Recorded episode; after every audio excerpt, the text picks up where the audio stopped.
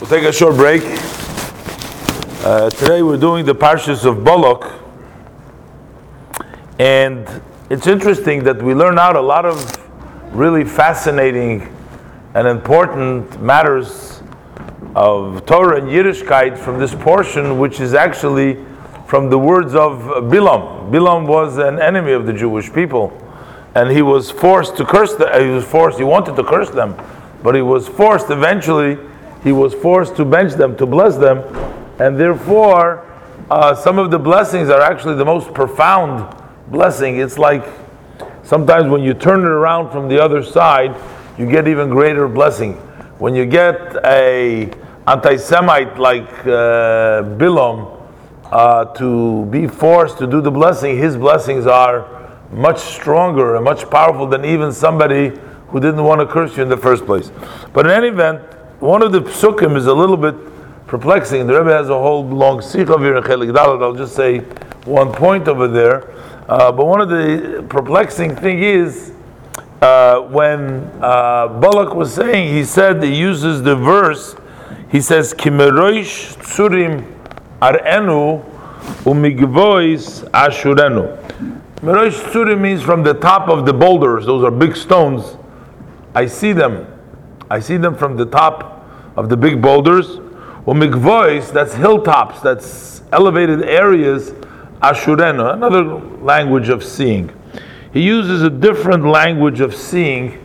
He's saying, I see them from the Rosh Tzurim, from the top of the Tzur. I also see them from the Gvaot. I see Ashurena. So what is this double lashon? What does it mean? So the uh, Medrash, the Bamidbar Rabbah, the sages tell us that this refers to both the fathers of the Jewish people, which is Avram, Yitzchak, and Yaakov, and the mothers of the Jewish people, which is Sarah, Rivka, Rachel, and Leah. And Bilam was saying, I see them as they are children, descendants of the fathers, I see them from the top of the Tsurim. Those strong boulders, those strong rocks, those are Avram Yitzchak Yaakov. I see them over there, how they are in that level of Avram Yitzchak Yaakov. I also see them from their mothers, from Sarah Rivka Leah.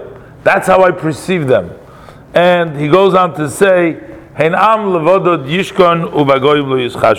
Jewish people are a nation that sits alone and do not mix. They don't count amongst the other nations. They stay strong. This is because of the fathers and the mothers. The Rebbe pays a note to the language of seeing is arenu and ashurenu. Arenu points to a seeing of a distant. Ashurenu since points to a language seeing something close up. So what's fascinating over here that when we talk about the forefathers, we use seeing of a distance, and when we use the language for the foremothers, for the imohis, over there we use a language of closeness. And the Rebbe in this Sikha explains on various different levels how the Jewish women have, in a certain sense, a stronger and a more important impact on their children, even more than the fathers. That while generally speaking, the fathers would resemble or correspond to the Sfirat HaChachma, the level of Chachma, which is the highest, and the mother's level of Bina, and Chachma is higher than Bina specifically, Chachma is the point of the idea. Bina is the articulation that's explaining it, taking it apart. That's Bina. The way a child is born, the seed from the father is the point that creates the child. But the child being in the mother's womb for nine months that creates all the limbs, all the details of the child. So while the essence relates to the father, the details, the specifics, that has a specific connection to the mother. And the Rebbe points they're both necessary in our service of Hashem. They represent the two levels of Yichuda Ila'ah and Yichuda Tata'ah, as he goes on explaining in the words of Chassidus and Kabbalah. But in a very simple level, the Rebbe says sometimes for certain aspects, in order to accomplish in the actual practical life that we should be able to withstand the temptations, we need that details. We need it, that part of the mother that the mother infuses in a child, that which we get from the level of Bina, that level, that is actually that Yichuda Tata'ah that helps us overcome and allows us to real a realization of the observance of Torah and mitzvahs.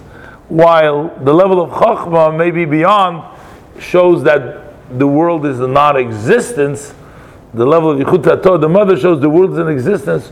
Within the existence of the world, we can overcome, and that's why the father has a further look. It's farther away, but it's not as close. But the closer look, Dafka comes from the mother, as the Rebbe. Those who want to read the Sikha will read a lot more very interesting ideas as the Rebbe brings down on the various different levels in spheres, in midos, and in the various different categories. But the bottom line is that it's the woman's task to actually carry out and see that the household is a Jewish household, that it follows and it goes all the details.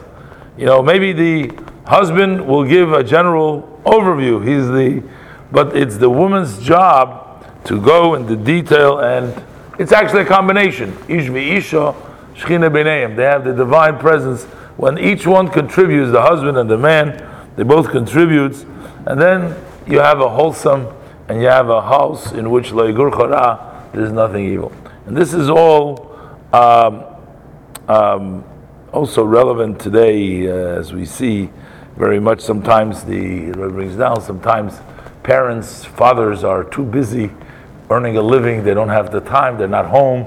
They're out there from early morning to late at nighttime and they don't have, even though today we have two, two income families mostly, both people have to work in order to make it. But in uh, the order of things, it was the uh, mother who actually helped and stabilized and make sure that there was a proper Jewish, educated Yiddish uh, home. It was the mother's task, but it's the combination of the father, the Mirosh Surim, that uh, assures the continuation of the Jewish people and the Jewish home.